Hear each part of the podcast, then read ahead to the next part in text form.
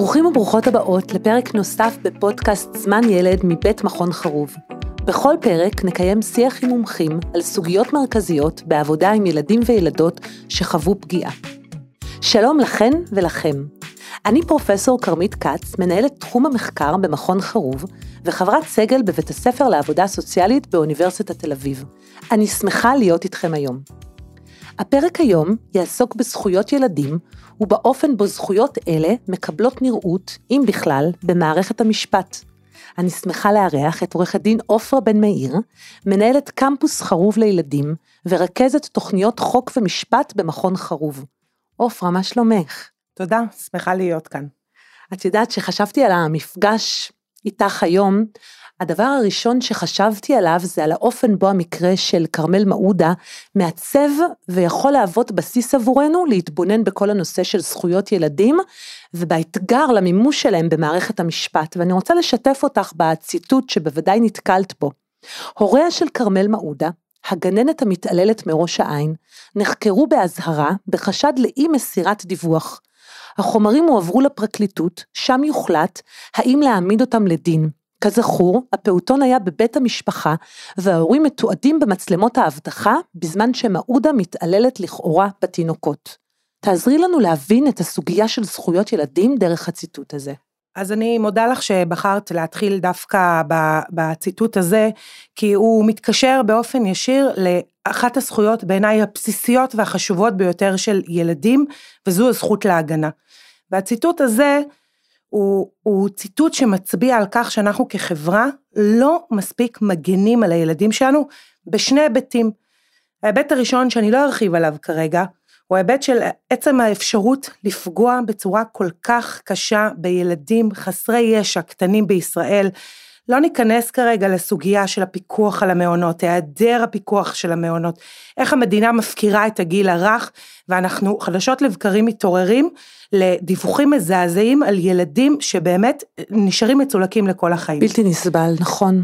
אבל אני רוצה לדבר פה על, על היבט אה, נוסף, של הגנה על ילדים, ולא הגנה אה, הראשונית על ידי מי שמתעלל בהם, אלא הגנה הרחבה יותר על ידי החברה. המחוקק שלנו קבע בחוק את חובת הדיווח. חובת הדיווח נחקקה מתוך הבנה שאם אנחנו לא נטיל חובה לא רק מוסרית אלא גם משפטית על כלל האזרחים בחברה, לא לטמון את הראש בחול, להביט כשקורה משהו פוגעני כלפי ילדים ולדווח, אנשים לא יעשו את זה כנראה.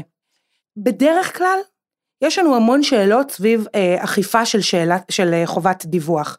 איך נדע אם האדם שלא דיווח באמת אה, חשד, ראה, הבין מה הוא ראה. המקרה של כרמל מעודה הוא מקרה מקומם. יש לנו הקלטות של הוריה של כרמל מעודה שנוכחים בבית מדי יום ביומו, לא יכול להיות גם מבחינת ההיגיון שהם לא נחשפו לזוועות שקורות שם, אבל הם מצולמים צופים במעשים, וזה לא מעשה חד פעמי ואנחנו כבר מכירים את עובדות כתב האישום ויודעים שמדובר במעשים חסרי תקדים מבחינת האכזריות שלהם. הם לא עושים דבר בשביל להגן על הילדים האלה, ומדינת ישראל לא עושה דבר בשביל להעביר מסר לציבור להגיד שדבר כזה לא יכול לחזור על עצמו, והם בעצם יוצאים פטורים בלי כלום. עכשיו חשוב לי להדגיש בדבר הזה, חובת הדיווח המטרה שלה זה לא לרדוף אחרי אזרחים אה, חפים מפשע ולהכניס אותם מאחורי סורג ובריח ואני אין לי שום עניין עם הוריה של כרמל מעודה והם באמת אה, לא מענייני. אבל אם אנחנו כחברה ואם מערכת המשפט עוברת בשתיקה על אירוע כל כך מובהק שמצד אחד האכזריות של המעשים היא בלתי נתפסת ומצד שני העובדה שהיו אנשים שחזו במעשים האלה ואין על העובדה הזאת מחלוקת. וזה עובר בכל דממה דקה. המסר הוא שאנחנו מפקירים את הילדים שלנו. המסר הוא שבמדינת ישראל הילדים לא מוגנים. והנה הפרנו את הזכות הראשונה, הבסיסית שיש לכל אדם ובוודאי לילדים, הזכות להגנה. אז בעצם את אומרת לנו ש... אמ, המחוקק נתן את הנראות לזכות הילדים להגנה, אבל בעצם הדוגמה המקוממת והקשה הזאת עם ההורים של כרמל מעודה, באה וממחישה לנו שלא תמיד הזכות הזאת ממומשת. לחלוטין, הרי תמיד הבעיה או התירוץ נגיד, הוא שאנחנו נמצאים באזור האפור. Mm-hmm. לא ברור שידעו, לא ברור שזה, תמיד יש דרך כאילו להיחלץ מהדבר הזה. אבל כשמגיע מקרה שחור ומובהק, ואנחנו בוחרים להפקיר שוב את הילדים, אנחנו מעבירים להם מסר, אנחנו כחברה לא מגנים עליכם. אני חושבת על מה שאת אומרת ואני, ואני תוהה אם כבר בזכות הראשונה של הזכות להגנה אנחנו נופלים נפילה כזאת קשה במקרה כל כך מובהק, מה זה אומר לגבי יתר הזכויות והמשך המסע של ילד בתוך המערכת הזו? אז לדאבון ליבי, לא, לא קל להיות ילד במדינת ישראל, ואני לא חושבת שאנחנו יכולים להתפאר כמי שמגנים על זכויות אה, הילדים שלנו. אבל תמיד אה, יש מקום אה, לאופטימיות ולתיקון ולקוות שנעשה טוב יותר בעתיד. ולאיזה עוד זכויות אנחנו מכוונות? אה, אז יש סל שלם של, של זכויות כשאנחנו מדברים על, על ילדים. הראשון שבהם, כמו שאמרנו, זה הזכות של הגנה, והיא באמת הזכות הבסיסית ביותר, אבל אני רוצה להוסיף זכות נוספת, שהיא הזכות לשיקום. הזכות אה, של מי שכבר אה, נפגע, ולא משנה כרגע על ידי מי, באיזה קונטקסט, באיזה סוג של אה, פגיעה הוא נפגע, הזכות שלו לקבל אה, סיוע לשיקום שלו על ידי המדינה. מה זה אומר בפועל? איך זה יכול להיראות? אמ, הזכות לשיקום מכניסה לתוכה סל מאוד מאוד גדול של, אה, של זכויות, החל מהזכות לקבל אה, טיפול אה, נפשי, על מנת לקבל כלים להתמודד עם הנזקים, כי אנחנו יודעים לצערנו שילדים שנפגעים בגילאים צעירים, עשויים להתמודד עם ההשפעות של הדבר הזה לכל אורך חייהם.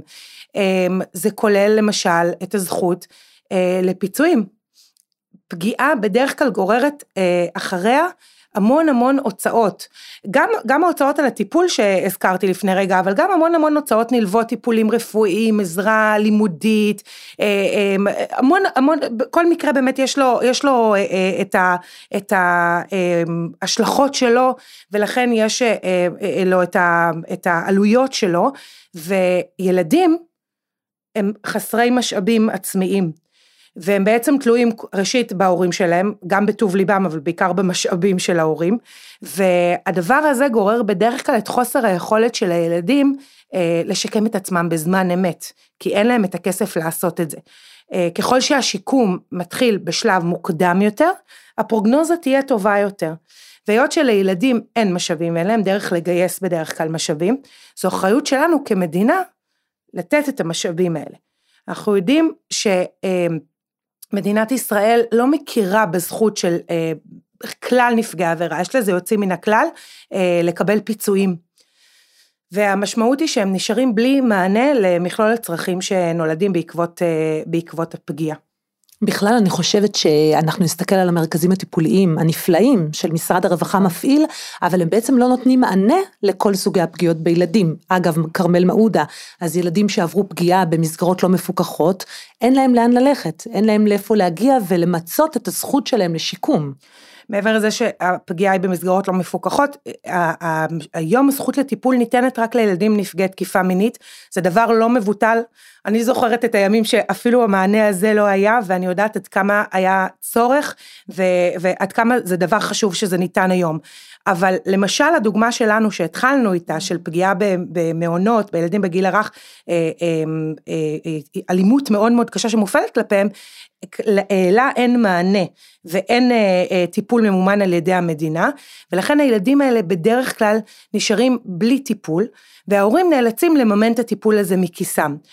העניין הוא שהטיפול הזה זה לא סיפור של חודשיים ואפילו לא של שנה, זה טיפול מאוד מאוד ארוך. לפעמים כתוצאה מכך יש, אה, ניקח לדוגמה, עיכובים התפתחותיים של ילד, אז הוא צריך לא רק טיפול רגשי, הוא גם צריך אה, קליני תקשורת ומרפאה בעיסוק, ופיזיותרפיה, ושחייה טיפולית, וסופו מאישורנו, והעלויות הולכות ומצטברות, ו, וצריך משאבים לדבר הזה. יש מדינות בעולם, מדינות בארצות הברית, באירופה, שיש להם קרן פיצויים לנפגעי עבירה, וברגע שאדם מוכר כמי שנפגע עבירה, המדינה נותנת לו סל שיקום, כסף שמיועד לשיקום שלו. מדינת ישראל לא מכירה בכלל, מעבר לזה שהיא לא מעמידה את המשאב, היא גם לא מכירה קונספטואלית ברמה הדקלרטיבית באחריות שלה לכך שילד נפגע. ולכן היא מסרבת לתת פיצויים לילדים. אז יש, אמרתי, רמזתי מקודם, יש הסדרים מינוריים בחוק. אם בית משפט פוסק פיצויים במסגרת אה, גזר הדין, פיצויים נזיקיים בתוך גזר הדין העונשי, אז אז קודם כל אנחנו תלויים בפסיקה של בית משפט ומה גובה הפיצויים שבית משפט אה, יפסוק, גם זה מוגבל וזה בדרך כלל לא מתחיל אפילו לתת מענה למכלול הנזקים, אבל אז מתחילה הסוגיה של גבייה. האם אנחנו מצפים מקטין להיות מסוגל לפתוח תיק הוצאה לפועל, לנהל הליכי גבייה, אם יש מישהו מהמאזינים שלנו שפעם ניהל תיק הוצאה לפועל, הוא יודע שצריך לעבוד בזה, ביותר ממשרה מלאה, וזה סיפור לא פשוט, ובדרך כלל לא רואים את הכסף. אז אה, אה, יש איזשהו הסדר מאוד מאוד חלקי, אה, שלפיו היום המדינה נותנת, כאשר נפסקים, אה, בית, זאת אומרת שוב, אנחנו תלויים פה בשיקול דעת של בית משפט ונפסקים אה, פיצויים, אז אה, המדינה משלמת לקטין עשרת אלפים שקל. זה סכום ראשוני, זה מאוד מאוד חשוב, זה בוודאי לא נותן את, את מכלול המענה, והחיסרון של המענה, של המענה הזה, שאחר כך כל כסף שהחייב בכל זאת נותן לקורבן, המדינה גובה את זה קודם כל על חשבון החוב שלה, כלומר היא הופכת להיות הנפרע הראשון. אז ההסדר הזה הוא באמת לא מספק ואני כן רוצה להישאר ברמה הקונספטואלית ולהגיד מדינת ישראל צריכה לקחת אחריות ולהכיר בכך שכשיש קטין נפגע, לטעמי אגב גם בגירים, אבל, אבל אה, לגבי בגירים עוד מצבם הכלכלי אולי יותר מאפשר להם בחלק מהמקרים, אז כשיש קטינים נפגעי עבירה, המדינה צריכה להכיר בכך שהיא כשלה באחריות שלה להגן על הילדים. ואם היא כשלה באחריות שלה, התפקיד שלה זה לפצות אותם מלוא גודל סל הצרכים שלהם. בלי אה, דקדוקי עניות ובלי עשרת אלפים שקל והם הפורעים הראשונים ו, וכיוצא בזה.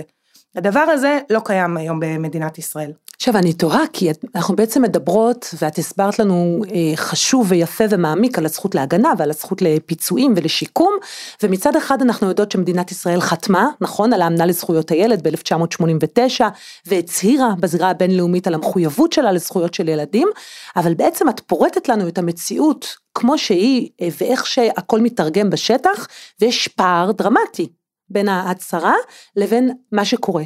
איפה, איפה יושב הפער הזה? למה? נכון, אני לא בטוחה שאני יודעת להסביר את הפער, אבל אני כן רוצה להגיד שהאמנה עשתה שירות מאוד מאוד חשוב לטובת ילדים בישראל, כי אנחנו, אם נסתכל אחורה בפסיקה של בתי משפט, אנחנו נראה שבעשורים הראשונים כלל לא נפסקו פיצויים לטובת נפגעי עבירה. למרות שהייתה אפשרות כזו בחוק הפלילי. ופסיקת הפיצויים זה דבר שאני חושבת שהפך להיות היום ממש אה, מובן מאליו, ואנחנו התחלנו לראות את המגמה הזאת, בואו נגיד בשני העשור, העשורים האחרונים, רואים יותר ויותר אה, פסיקה של פיצויים אה, אה, אה, על ידי בתי המשפט. אז הביקורת שלי שזה לא מספיק, mm. והביקורת שלי שאני רוצה שהמדינה תיקח אחריות ולא, אה, לח, גם לחייב את העבריין, אבל אני רוצה פה את האחריות של המדינה, גם בעצם הפיצוי וגם בגבייה של החוב של העבריין אה, וכיוצא בזה, אבל עדיין, עצם ההנכחה של הקורבן ושל הזכויות שלו בהליך הפלילי זה אמ, דבר מאוד מאוד גדול. אה, אני חושבת שאני לא אגזים אם אני אקרא לו מהפכה.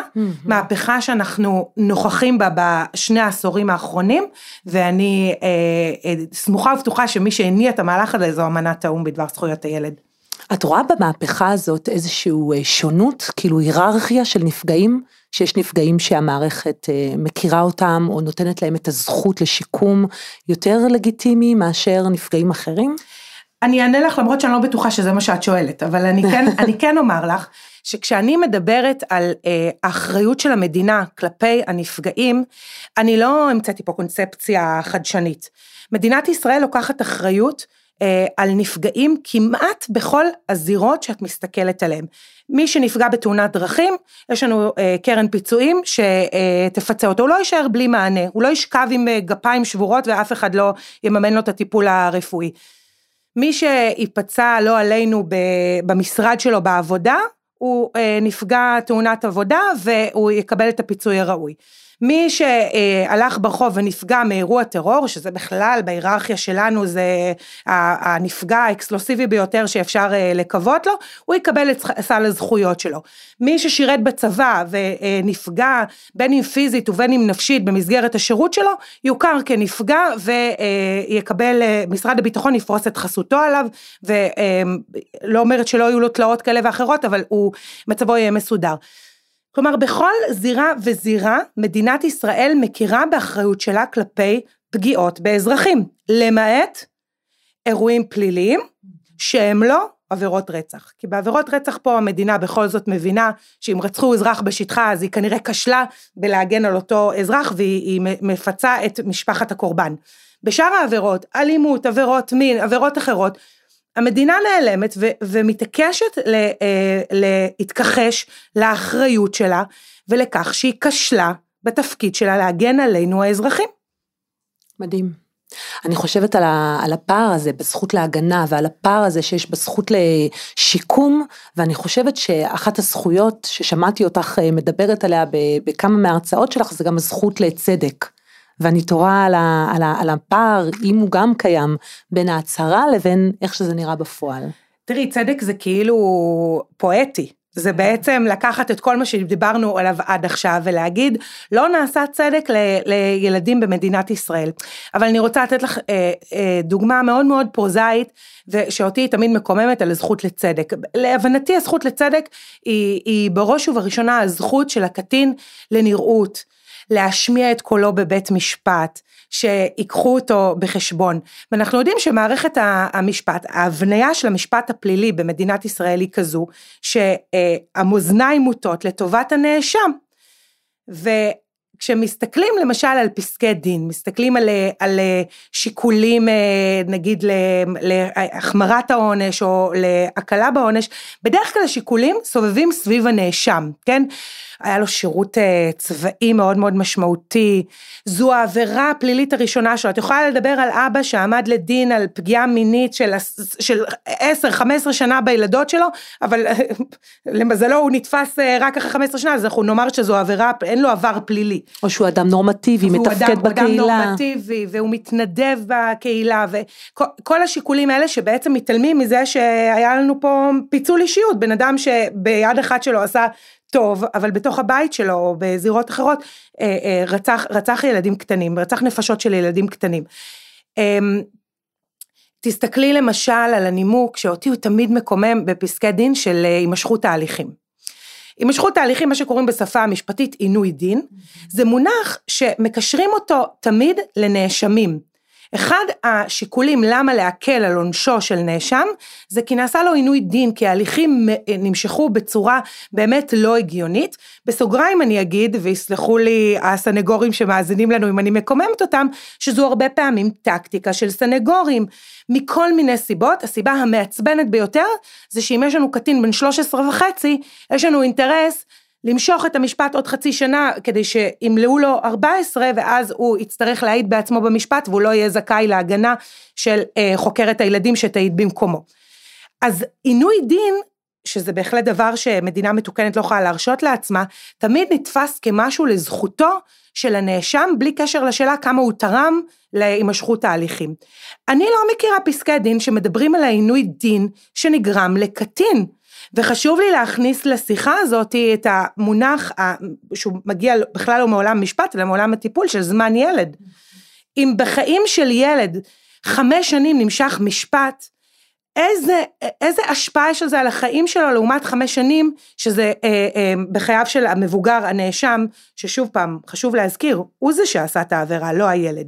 אז אני לא מכירה פסקי דין שבהם לחומרת הנאשם אומרים, היה כאן עינוי דין, הנאשם מרח את ההליך, חמש שנים מזמן הילד שלנו עברו, כשהחרב של הליך פלילי הזה שכל הזמן אה, אה, נמצא שם ברקע, מרחפת על ראשו של הקטין, ובסופו של דבר הנאשם עוד מרוויח מזה ועושים לו, אני קוראת לזה בציניות, הנחת סוף עונה וכזה מקצרים לו קצת את העונש כי היה עינוי דין, ההליכים משכו. אז, אז זו דוגמה נורא נורא מינורית לאיך אה, אה, הזכות לצדק לא אה, אה, מקבלת הנכחה ותוקף כשמדובר בילדים.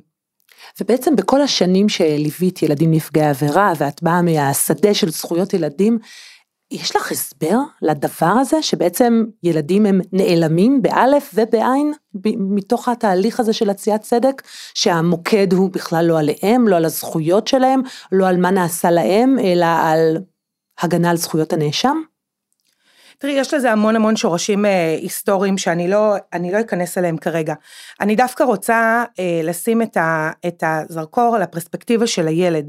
אני חושבת שכחברה בכלל, אבל בפרט כאנשי מקצוע שבאים במגע עם ילדים נפגעי עבירה, אנחנו לא מספיק למדנו והבנו מה ההשלכות של להיות ילד נפגע עבירה, ויש לנו איזושהי נטייה שאולי, אני לפעמים חושבת שאולי זה משהו שאנחנו חייבים בשביל, בשביל לשרוד. לעשות מינימליזציה לנזק הזה שקרה. אז פגעו בו, הוא היה קטן, הוא לא זוכר, נו זה לא כל כך נורא, גם לנו הרביצו כשהיינו ילדים, טוב אז קצת חיבה, אנחנו עושים איזושהי מינימליזציה ולא באמת פוקחים את העיניים ומסתכלים על המציאות ומכירים בכך שפגיעה בילדות היא הרסנית וההשלכות שלהם לכל החיים. ברגע שאנחנו נבין, נשכיל, נהיה אמיצים, נסתכל על האפקט ההרסני הזה, יהיה לנו יותר קשה לבטל את, ה, את הזכות הזאת של הילדים להגנה, לצדק, לשיקום, בשביל לאפשר להם בכל זאת איזשהו, איזושהי איכות חיים אה, לאורך החיים שלהם. הלוואי, אני חושבת שחלק מהשיח שבכלל הפרספקטיבות של ילדים נעדרים לגמרי מהשיח החברתי-ציבורי ובטח בהקשר המשפטי. לראות אותם, לשמוע אותם, לתת להם תוקף ונראות כמו שאמרת. ואם אנחנו ממשיכות באמת במסע הזה של הזכויות, איזה זכות קיימת ובאה לידי מימוש או נעדרת באותו הליך? אה, אז באמת אה, אה, אחת הזכויות שדווקא יש לה עדנה בשנים האחרונות זה הזכות למידע. חוק זכויות נפגעי עבירה מעגן בתוכו את הזכות של נפגעי עבירה לקבל מידע על ההליכים שמתקיימים בעניינם.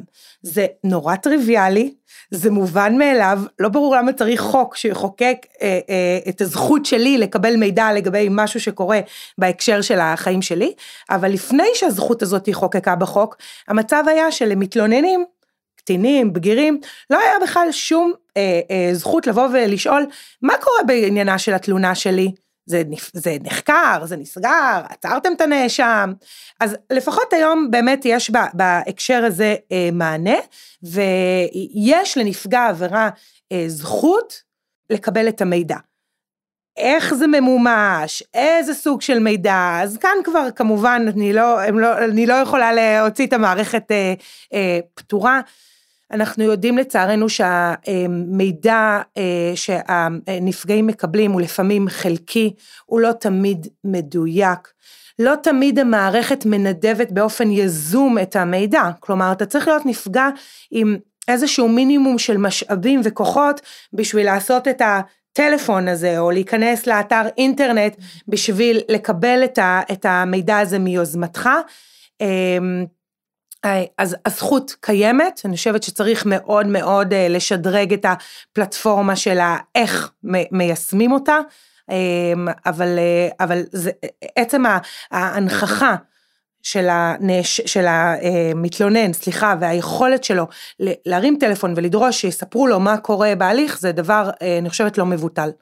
סופר רלוונטי וחשוב וקריטי ואני גם חושבת על גם כל ההקשרי חיים של ילדים נפגעים. בעצם אנחנו מדברות על מקרה אידיאלי שבו זה ילד שיש לו יכולת התפתחותית לדרוש את המידע הזה ולברר את המידע הזה אבל מה קורה לילד עם צרכים מיוחדים? לילד בגיל הרך נכון, אז באמת בדרך כלל בפועל מי שמממש את הזכות הזאת עבור הילדים זה ההורים שלהם, בהנחה שהם לא אלה שפגעו אה, בילד, כך ששוב נדרש איזשהו, אה, אה, צריך להיות פה משאבים וכוחות, זה לא דבר ש, שזאת לא זכות שממומשת מעצמה, once כתבנו אותה אה, בחוק, ואת יודעת אנחנו מדברות ואני נזכרת בסיפור שאני חייבת לשתף אותך ואת המאזינים, כי הוא באמת נורא אנקדוטלי כזה, אבל הוא בשבילי אה, מבטא עד כמה לפעמים כוונות טובות הן לא מספיקות, צריך גם, גם. להוריד אותן ככה לרמת השטח ולרמת. הלקוח, שהוא הילד הקטן. אז הסיפור זה סיפור שקרה לפני הרבה שנים, לפני אולי 15 שנה, אמ, אמ, שאני אמ, הייתי מעורבת במקרה של אה, אה, קטין שנפגע מינית על ידי שכן, והשכן נעצר.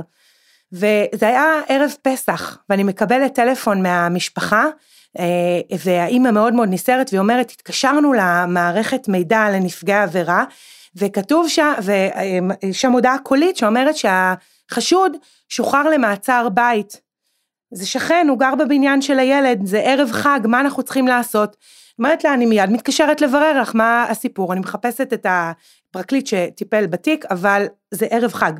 הוא כבר לא נמצא, ויש לנו עכשיו אה, שבוע חג, ואני מתקשרת לאימא ככה בצער רב, ואני אומרת לה, תשמעי, הנחת עבודה שלנו שהוא שוחרר למעצר בית לחג, אין לי את מי להשיג בשבוע הקרוב, עצתי לכם, תארזו מזוודה וסעו לחג למישהו אחר. אז הם ארזו אה, מזוודה ונסעו לדודים בצפון, ומיד שיצא החג התקשרתי לפרקליט, אמר לי כן כן הוא שוחרר למעצר בית, לחלופת מעצר אצל אה, משפחה. ואני בלב אומרת, אני מקווה שזה לא היה בצפון והם נפגשו אה, בעיר הזאת ברחבי החג. אז זו דוגמה באמת, היא באמת אנקדוטלית, אבל הרי כבר יש זכות לקבל מידע. הבנתם שזה חשוב למשפחה להבין אה, האם החשוד נמצא במעצר, האם הוא במעצר בית. אתם לא חושבים שזה משנה לנו לאן הוא שוחרר, מדובר בשכנים, אה, זה עולה כסף להקליט עוד שני מילים, הוא שוחרר למעצר בית בחדרה, או להרים טלפון ולהסביר להם כי זה ערב חג ולא יהיה מענה השבוע. הדברים הקטנים האלה הופכים חיים של משפחות לגיהנום. כי במשך שבוע הם לא ידעו מה, מה, מה, מה המצב. זה סיפור מטורף שגם ממחיש, אני חושבת, את אחד הדברים, כשאנחנו מדברות על זכויות ועל המסע שלנו במימוש של זכויות, בעיקר גם במערכת המשפט, הזכות של ילד להשמיע קול, לבוא ולהגיד מה, מה הדבר הזה ומה המשמעות. מה את יכולה לספר נכון. לנו מהניסיון שלך? אז את יודעת, הזכרת מקודם את, אה, את אה, אמנת האו"ם, ובאמת אחת הזכויות המרכזיות שהאמנה אה, ככה הכניסה לנו לתוך השיח הציבורי, זה הזכות להשתתפות של ילדים. הזכות להשתתפות בהליכים שנוגעים לענייניהם, ואני חושבת שזו זכות שעשתה לנו, לנו, בעיקר לקהילה המשפטית, שינוי קונספטואלי מאוד מאוד גדול. ובמסגרת הזכות להשתתפות, כמובן יש לקטין את הזכות להשמיע את הקול שלו. ומסתבר שלילדים זו זכות מאוד מאוד משמעותית. מסתבר שעצם האפשרות להשמיע את הקול שלהם, נותנת להם איזשהו מזור, איזשהו מענה, אפילו אם לא הקשיבו, אם לא קיבלו ואימצו את מה שהם אמרו. זאת אומרת, לא סתמו להם את הפה, הקשיבו להם, זה נדחה דעתם, זה לא התאפשר באותן נסיבות, אבל הקשיבו להם, ראו אותם, הנכיחו אותם, כיבדו אותם, זה עושה אפקט מאוד מאוד משמעותי. אני דווקא בהקשר הזה של זכות להשמיע קול, אה, יותר ויותר אופטימית אה, בשנים האחרונות, כי אה, אנחנו רואים יותר ויותר ילדים שממנים להם בהליכים משפטיים אפוטרופוסים לדין, או עורכי דין שמייצגים אותם במסגרת מערך לייצוג קטינים בסיוע המשפטי, שמאפשרים לילדים האלה לא רק להשמיע את הקול שלהם מהשפה ולחוץ, אלא לממש את הזכויות שלהם, לעמוד על זכויותיהם ולדאוג שלא מקפחים אותם. אז אנחנו מדברות על זה שהזכות הזאת להשמיע את הקול היא קרדינלית בשביל שילד ירגיש תוקף ונראות וכבוד, ועל זה שאת רואה התפתחות חיובית דווקא במרחב הזה, אבל עדיין יש אתגרים להשתתפות של ילדים בכל מיני דיסציפלינות, בטח בהליך הפלילי. איפה האתגרים האלה יושבים? מה המחסום לדעתך? קודם כל אנחנו, אנחנו לא מסתכלים על ילדים כאל בני אדם כמו שאנחנו חושבים על עצמנו, זאת אומרת זה ברור לנו לכולנו שאף אחד לא ידבר עלינו בלעדינו או כשאנחנו נוכחים מעל הראש שלנו, יש קודים תרבותיים, יש קודים התנהגותיים ובוודאי קודים משפטיים. כשזה מגיע לילדים יש לנו איזושהי נטייה להקל ראש בדבר הזה וזה זה, אה, פחות נורא. אז זה, זה עניין שהוא, שהוא תרבותי, זה עניין שהוא בר שינוי, זה עניין שצריך לחנך, לחנך לחשיבה קונספטואלית אה, תפיסה חברתית. אחרת. Mm-hmm. חד משמעית, כן. ואנשי מקצוע מחזיקים בידע, במיומנויות, כדי לאפשר לילדים את ההשתתפות הזאת? שופטים, שופטות, פרקליטות? אני חושבת שגם פה יש מגמה בשנים האחרונות יותר ויותר אה, אה, להשתלם בסוגיות האלה, להכיר אותם, להבין את ההיבטים השונים, ו, ובהחלט אה, יש שינוי. אבל אני, את שאלת אנשי מקצוע, אז אני רוצה אה, דווקא לשתף את המאזינים שלנו בחוויה משותפת ש, שאת ואני עברנו אה, בשנה האחרונה במסגרת הוועדה הציבורית לשינוי מדיניות ביחס לפגיעות מיניות בילדות. ואני לא ארחיב כאן על הוועדה, זה בטח נושא לפרק בפודקאסט בפני עצמו, אבל אני כן רוצה להגיד שאחת החוויות המטלטלות שאני עברתי במסע הזה, היה להיחשף לעמדות של אנשי המקצוע. כלפי ילדים וכלפי הזכויות של ילדים, ואם ילדים אומרים את האמת או משקרים, ואם ילדים בכלל באמת, אה, אה, אה, הנזקים שלהם הם באמת כאלה אקוטיים כתוצאה מהפגיעה או, ש, או שהם אה, מינוריים. והסיפור הזה של עמדות של אנשי המקצוע, לא במערכת המשפט, אני מדברת גם על אנשי טיפול ואנשי חינוך ואנשי בריאות, הוא סיפור שקודם כל מאוד מאוד מצלק את הילדים, כי הממשק של הילדים עם המערכות האלה הרבה יותר אינטנסיבי מאשר מערכת המשפט, שהיא אורח לרגע. היא נכנסת, היא לפעמים עושה את הנזקים שלה, לפעמים עושה את הטוב שלה, והיא יוצאת מהתמונה.